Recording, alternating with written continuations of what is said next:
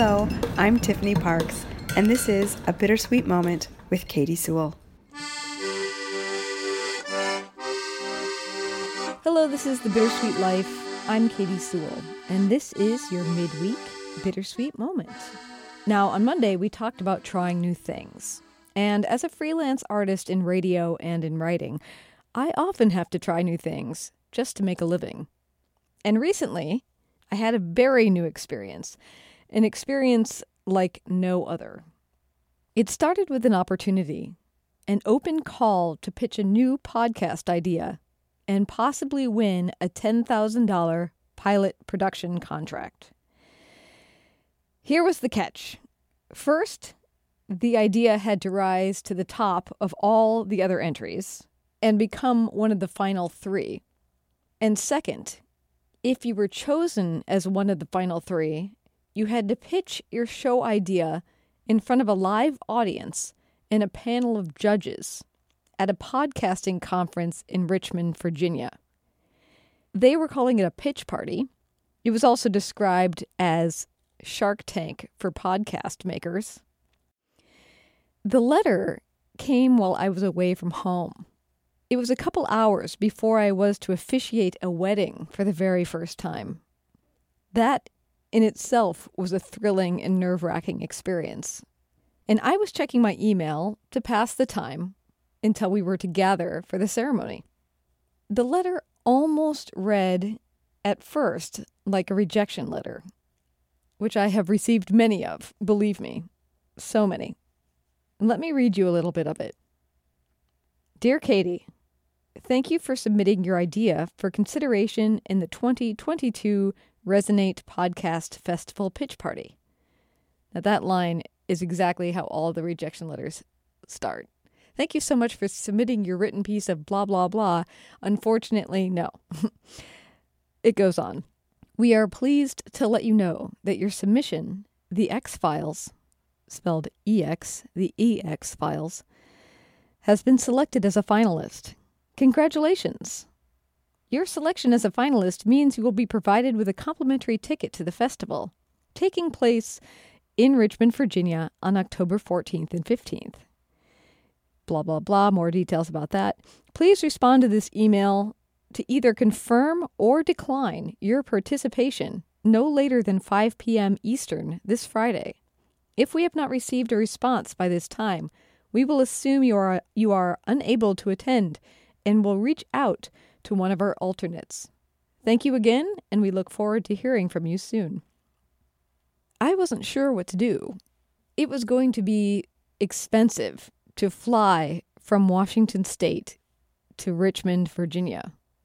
And I thought if I was going to go that far, it would be fun to stay with my dear friend Christy, who happens to live in Richmond, but I had absolutely no idea if she'd be in town or have the time or even the room to put me up.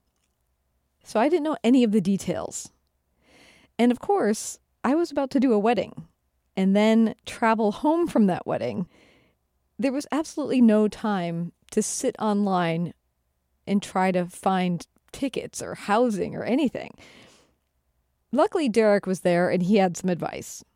Just say yes, he said. You can explore the details over the weekend. And if you can't go, you can tell them on Monday. And so I did. And in the end, after much research, and of course, Christy saying, Yes, of course you could stay with me, I went to Richmond. So, to prepare for this experience, I had to create a trailer for the show that I was proposing, and I had to come up with a speech that was less than 10 minutes long. So let's fast forward to the day of the pitch. I was far more nervous than I expected. And I think when I let you listen in, you'll hear it a little bit in my voice. Since I was staying at her house, my friend Christy helped me decide which of two dresses I packed to wear. One was quite conservative, and one was very sparkly. We decided to go with the sparkly. It was a, a pitch party, after all, a very, very high stakes party. I went to the venue and I met the two wonderful people who I was competing against our podcast ideas going head to head against each other. We sat and chatted. We were all nervous. We were all ready to get on with it, and even more so, get it over with, I think. And it turns out in the lineup that I was pitching my show last. At first, I thought that was really great. really great. But in the end, I think it only amplified the nerves that I was feeling. All that waiting. The audience filled in, and our host, Chioke, introduced everything. All right, allow me to explain what this whole pitch party thing is. Earlier this summer, we put out a national call for podcasters to pitch their ideas to VPM. And we got a good 60 something applicants. None of the ideas or pitches were the same. They were all different, they were all imaginative, they were all interesting. And we got together in a meeting and agonized, and I do mean agonized, over who our top three finalists uh, should be. But alas, we got a list, and they are here with us today. We're going to bring in three judges, some of whom you've already met, and we will listen to the pitches and the questions, and we will wait to see who will win a $10,000 podcast pilot contract. This is what's going to happen at today's pitch party.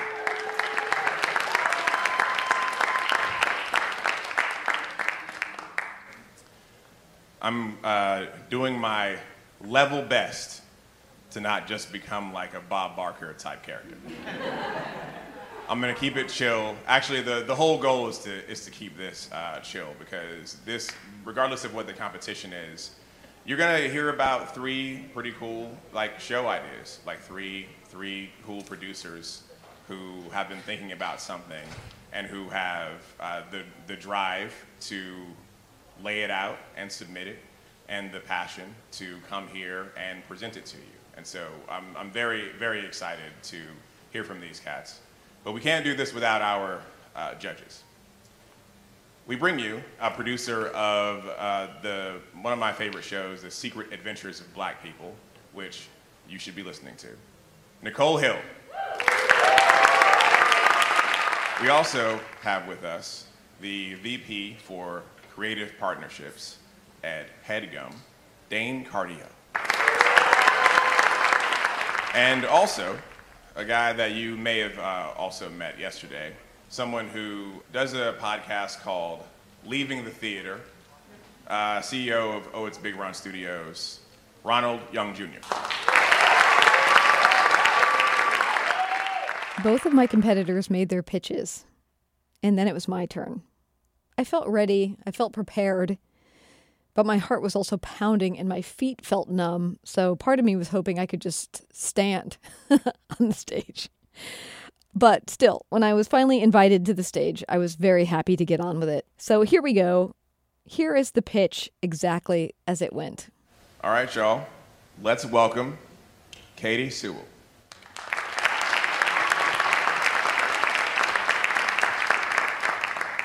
Hi, I'm Katy Sewell.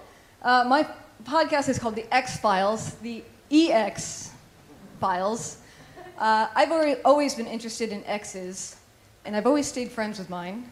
And I think that's because I'm curious. I want to know the real story, not just my own perspective, but what the relationship was like from their point of view. And this desire to know began very, very early. Uh, the first big breakup, the high school sweetheart, our relationship ended as badly as you can possibly imagine. Uh, we broke up, we got back together, we broke up again, we yelled, we cried, we left angry letters. It was the entire uh, teenage drama. And we could have left it there. I could have walked away very angry with him, and he could have done the same. And we could have never spoken again. Instead, a couple years went by, and we started talking about our relationship as friends and we uncovered so many memories, and even more interesting, so many misunderstandings. Hearing his, hearing his version of our relationship actually made me feel like I understood my own life better, like I had learned the fuller story. And that's what the X Files podcast is all about. It's a very simple concept, actually. You interview two people separately about the same thing. Uh, two people who were once in a relationship and aren't anymore. Now, those people could be romantic exes, but they could also be former roommates, childhood best friends, business partners, bandmates, whatever the case is. They were in a relationship, they're not anymore, or at the very least, the relationship has profoundly changed. And then after I interview both of those people, I take their individual interviews about the same thing and I edit them together. And so you can hear where their stories line up and where they don't. Now, I want to play you an example because it's easier to understand if you hear. Uh, I want to int- introduce you to Yvette and Warren. Uh, they're very different people. She is very outgoing, and he is quite shy. Uh, even still, once they had decided to get married, they were both all in. This was going to be the relationship that lasted for the rest of their lives. As it turned out, uh, they lasted for 10 years and they ended up with two sons. So, this is them talking about their story, their shared story, individually put together, and Yvette is going to kick us off. You don't have a child out of wedlock. You have a child when you're married. Like, that's what married people do. That's what marriage is for, right? And I was like, yes, that's what marriage is for. You have babies. And I always wanted to be a mom. I thought it was a good match she wanted to be married more than I did because that was the vibe I was getting, and I was having second thoughts. He was always up for it. He was always like, yes, yes, yes. He always showed up. He was always on time. He always followed through. And I was like, okay, that's baby making material. No, no, no. Having kids was not motivation. Um, it was, it was. I think it was after we got married that I thought about it. He was the right height. He was handsome. He's Chinese, and I was like, oh my god, our kids are gonna be freaking amazing looking. Like, what are they gonna look like? So we ended up having curly hair, half Chinese, quarter white, quarter black kids. Like that was the goal. I was like, let's mix it up. Let's go. So I got pregnant right away. Our first kid, Corrado, was born was nine months after our honeymoon. He was two pounds when he was born, and he was only 11 inches long. Can you imagine? He was shorter than a ruler. He was so tiny. It was an emergency C-section. I was with her, and then the oxygen levels came down, her heartbeat went up. The doctors ran into the room and said, "Sir, you got to leave." I was scared.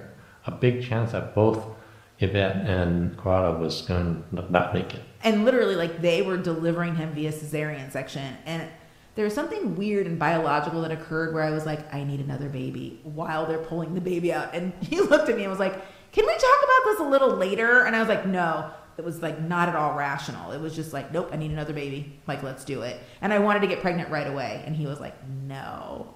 So I had to wait for four years. Um, well, with Corrado, he was such a good baby. He, I said, Oh, we could, we could have another one. I wanted a second child with Yvette uh, more than she did with Corrado being born early, she was afraid, I think.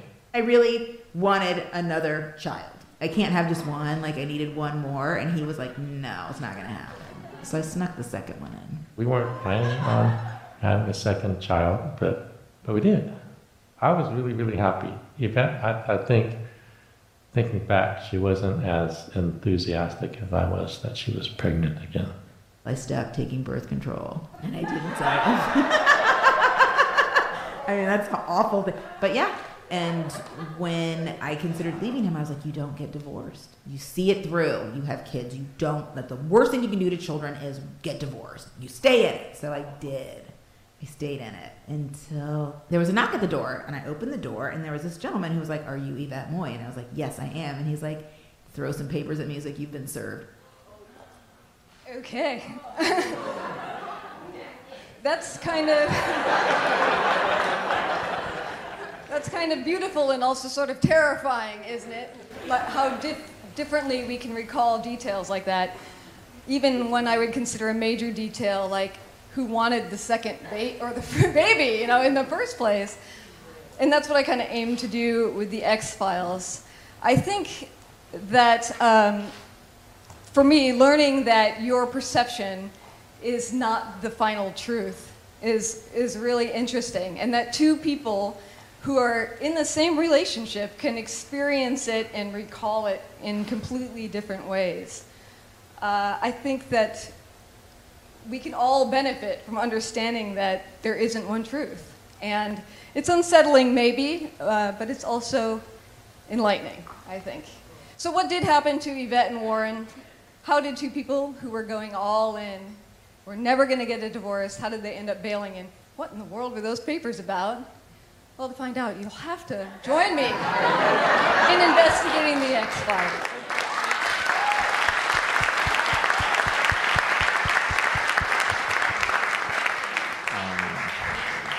Uh, that was incredible. Um, I, you know, especially like how we didn't get your voice in that, and we were all hooked into the story. So really well done on the editing of that. Um, I guess just like a, a, basic question on like format frequency. I think that's really interesting to know how you'd like these to be released, and then behind the scenes, what do you think the ratio of like pairs or dyads that you'll interview and those that'll actually make an episode, um, and if you've thought about what happens if maybe it's not interesting enough. Right. Yeah. I mean, I think this is an interesting show uh, from a logistical standpoint. Is getting both sides of a couple to talk to you is not the easiest thing in the world. Um, particularly, like I've done some experiments with it in the past, and, and sometimes I'll get the like one person's all in, and the other person will be like, you know, no thanks. Um, but I do think that it's one of those shows that as it builds on itself, it's going to be easier and easier to produce because I think that people will start volunteering uh, to be a part of it because it is really interesting. Like when I was uh, interviewing Yvette, who has not heard this clip yet, by the way, she, you know, a lot of the issues that obviously we couldn't get into in this clip, I would say, well, why, why do you think that happened? And she'll say, I, don't, I have no idea. Like that's why I'm so interested to hear what he, he has to say. And I think for him, it was the same way. It was sort of like wanting to, both of them had an, an interest in understanding what the other person was thinking. Um, so, your question how frequency and what to do if you have to bail. I mean, I, I, I, usually feel like you can make something interesting out of almost anything, to be honest. I come from a public radio background and I was working in daily radio, so we, we didn't get a lot of darlings. We had to like go and go fast. Um, but that said, I mean, if it really tanked, I think I would first try interviewing them again, you know, and like pushing them a little bit more. Um, I think if, if I was going to make this into a full pilot, I would interview both of them again, and I would definitely push it more and more.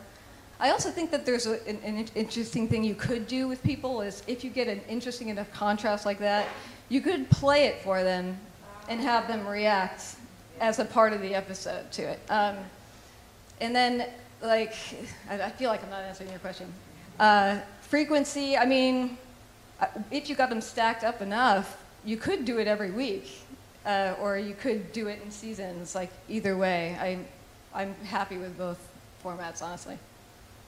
Thank you. That was a great clip. It was very delicious, very juicy. um, I'm curious about I know that we didn't hear your voice in this clip. I think you did an amazing job of like setup and, and outro. So I'm curious on an episode though, how would you bring people in and then how would you take them out? Is it meant to be very reflective or have some larger meaning or is it supposed to be just like, no, this is just a good time? Like I'm just curious what, what you're thinking about that now. I generally tend to not like to do radio where I tell people what to take away from it. Um, so I'm not, I wouldn't do a sum up of any kind, I don't think. I'd sort of let you feel whatever you feel from it and take from it whatever you will. But I do think that you would, I don't see this as anything like scripted where I'm writing uh, illustrative copy around them, unless I need to somehow shorthand something to get you into a different place. I, I, do think you need to be familiar enough with me so that if I have to include a question in how I'm talking to them, you know who I am, you know? So it's not like, who's that voice that just interrupted Warren, you know. But I don't see, uh, I don't see me as being a huge, overarching presence to it. That said, you know, I've joked around, and I, I don't know, I need to do a test about it. I've joked around with actually opening each episode with one, my ex-boyfriend from high school, Uh, and that we would just sort of joke around for one to two minutes about whatever theme was coming with the people to come. Um, but I don't know that that's actually a reality. You have to try it and see if it sounded right or not. Do you have any thoughts about, uh, or are you thinking about working with an editor to kind of help you with the arc and the, the structure of the interviews? Because I think you did a great job in the clip that I heard, but I think one of the tricky parts could be making sure that the conversations are actually talking to each other rather than just them kind of the clips just going back and forth, and that's going to take some, mm-hmm. some definitely some thinking through even the pre-interview and the interview process. Yeah, yeah, for sure. I mean, I, I don't. It wouldn't be this quick. Like the rap, the rapid changes that you're seeing uh, in an episode, it would not be that back to back because that would be frenetic. Like I see them as building where the relationship began and then sort of taking us on the, the full the full ride. But yes, I do have uh, lots of different editor friends at NPR, many of whom I hope I could entice to, you know, join me or you know in this venture. But I'm certainly open to working with an editor. Editor, yes. Um, the first three episodes, if you were to launch the first three episodes, what um, what subject matter or what um, subjects do you imagine would be necessary to to capture the most audience in that first launch window? Well, I think most people are the most intrigued about the romantic relationships that I've talked to about it. So I think with at least two of the three would be romantic of some kind, but they might be, you know, younger, older, you know, you know, one might have kids, one might have no kids involved. I don't know. There would be some contrast, so they didn't seem the same. Um, I mean, you asked the question earlier about breaking format. when I was first experimenting with this show years and years ago, I interviewed an author who told the story of being you know, cheated on by his partner, and then slowly over the course of the story, it, you realize that what it is is his dog is now hanging out with the next door neighbor. And like when he comes home, she's like hiding behind the bushes. like, you know, she doesn't want to have to come home. And so we joked about making that be a funny, like, uh, one off where, you know, it's the dog that's dumping him and he's, you know, trying to entice her back home again and she just, you know, she keeps spending nights away. I don't know. I mean, I would be looking for the, fir- the three best stories. And of course, taking the advice of, you know, like if you picked it up, I'd be like, who do you want to hear from most? Let's find it. Let's find those people. Oh yeah, that's what, that was my question. Um, how have you sourced in the past, even just when you were experimenting and trying to figure out what you wanted to do? How did you find people? It was actually a mix of me just kind of mentioning it to friends and polling them um, and seeing if they were interested. But also, um, like, I'm an old public radio personality, so even some listeners that I had for years, I was, if I knew that they had been in an interesting breakup, I would sometimes ask them if they would ever be willing to do this, you know. And some of them would because they just like, well, I'd like to sit down and talk to you. um, but yeah, it's, again, it's, it's tricky, so you have to cast the net wide. And then hopefully, if it got super popular, like everyone in this room would be like, I've got a great ex, like, let's talk it out. Do you do you ever see getting like high profile folks like Kim Kardashian and Pete Pete Davidson or anything like that where it's like stuff where we don't know and if you could get them both to participate, do you see yourself like going for folks like that? Sure. I mean, I, I was I used to joke that it would have to be David Duchovny and his ex-wife. Yeah. Um, because of the title.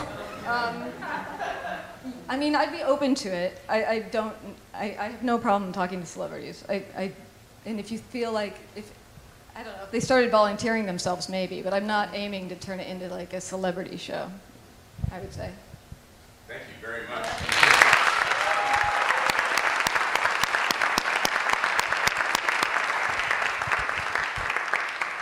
All right.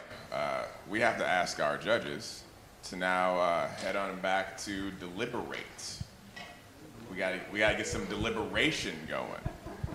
Um, so I'll, I'll grab the yeah, take, leave the mic there, uh, and I'll come and see y'all in just a just a little bit. So that was the pitch. After that, the judges left the room, and Chioke gave out raffle prizes to pass the time. And finally, the judges returned with a piece of paper. It was a list of the second runner up, the first runner up, and of course, the winner. So let's take a listen. because now I get to read from a sheet of paper announcing the winner of the first ever uh, VPM pitch party.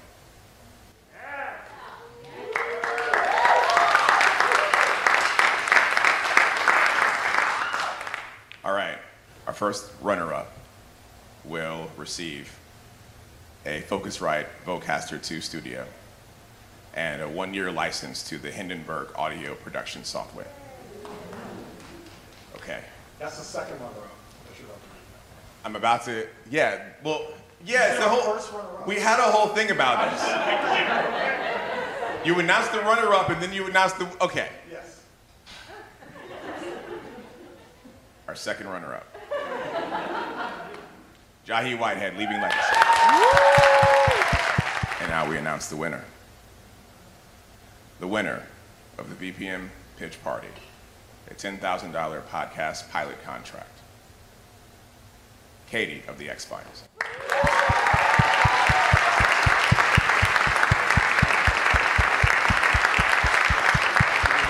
And of course, our next runner up is Mav. Thank you all so much.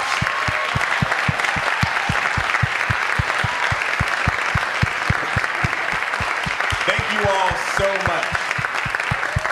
It was our dream that this pitch party would bring talent together, that it would help podcasters get focused on their ideas and introduce them to the world. We were live tweeting this whole entire time. Everybody knows about your show now.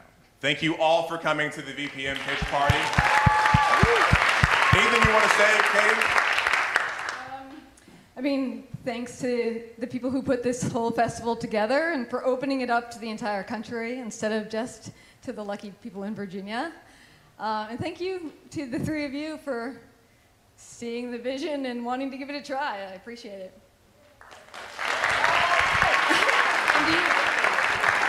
This man gave me some great suggestions on how to redo my speech, so I will say thank you to you as well. Much appreciated. Great job.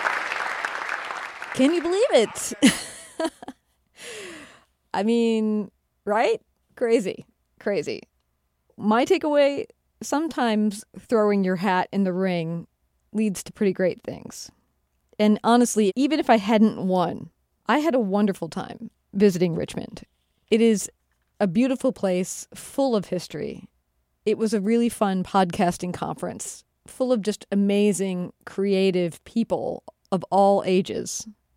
And of course, I had that unexpected visit with Christy, a great friend of mine who started out in radio with me way back 20 years ago. And I hadn't seen her in years, probably not since 2014. So perhaps next time you come across an opportunity and you think to yourself, hmm, that could be interesting. Maybe you'll remember this story and you'll throw your hat in the ring. I mean, what could it hurt, right? It might even be wonderful. And until next time, this is The Bittersweet Life. I'm Katy Sewell. You could sponsor this show and reach educated, curious, and compassionate listeners all over the world. Visit thebittersweetlife.net and click support to get the conversation started.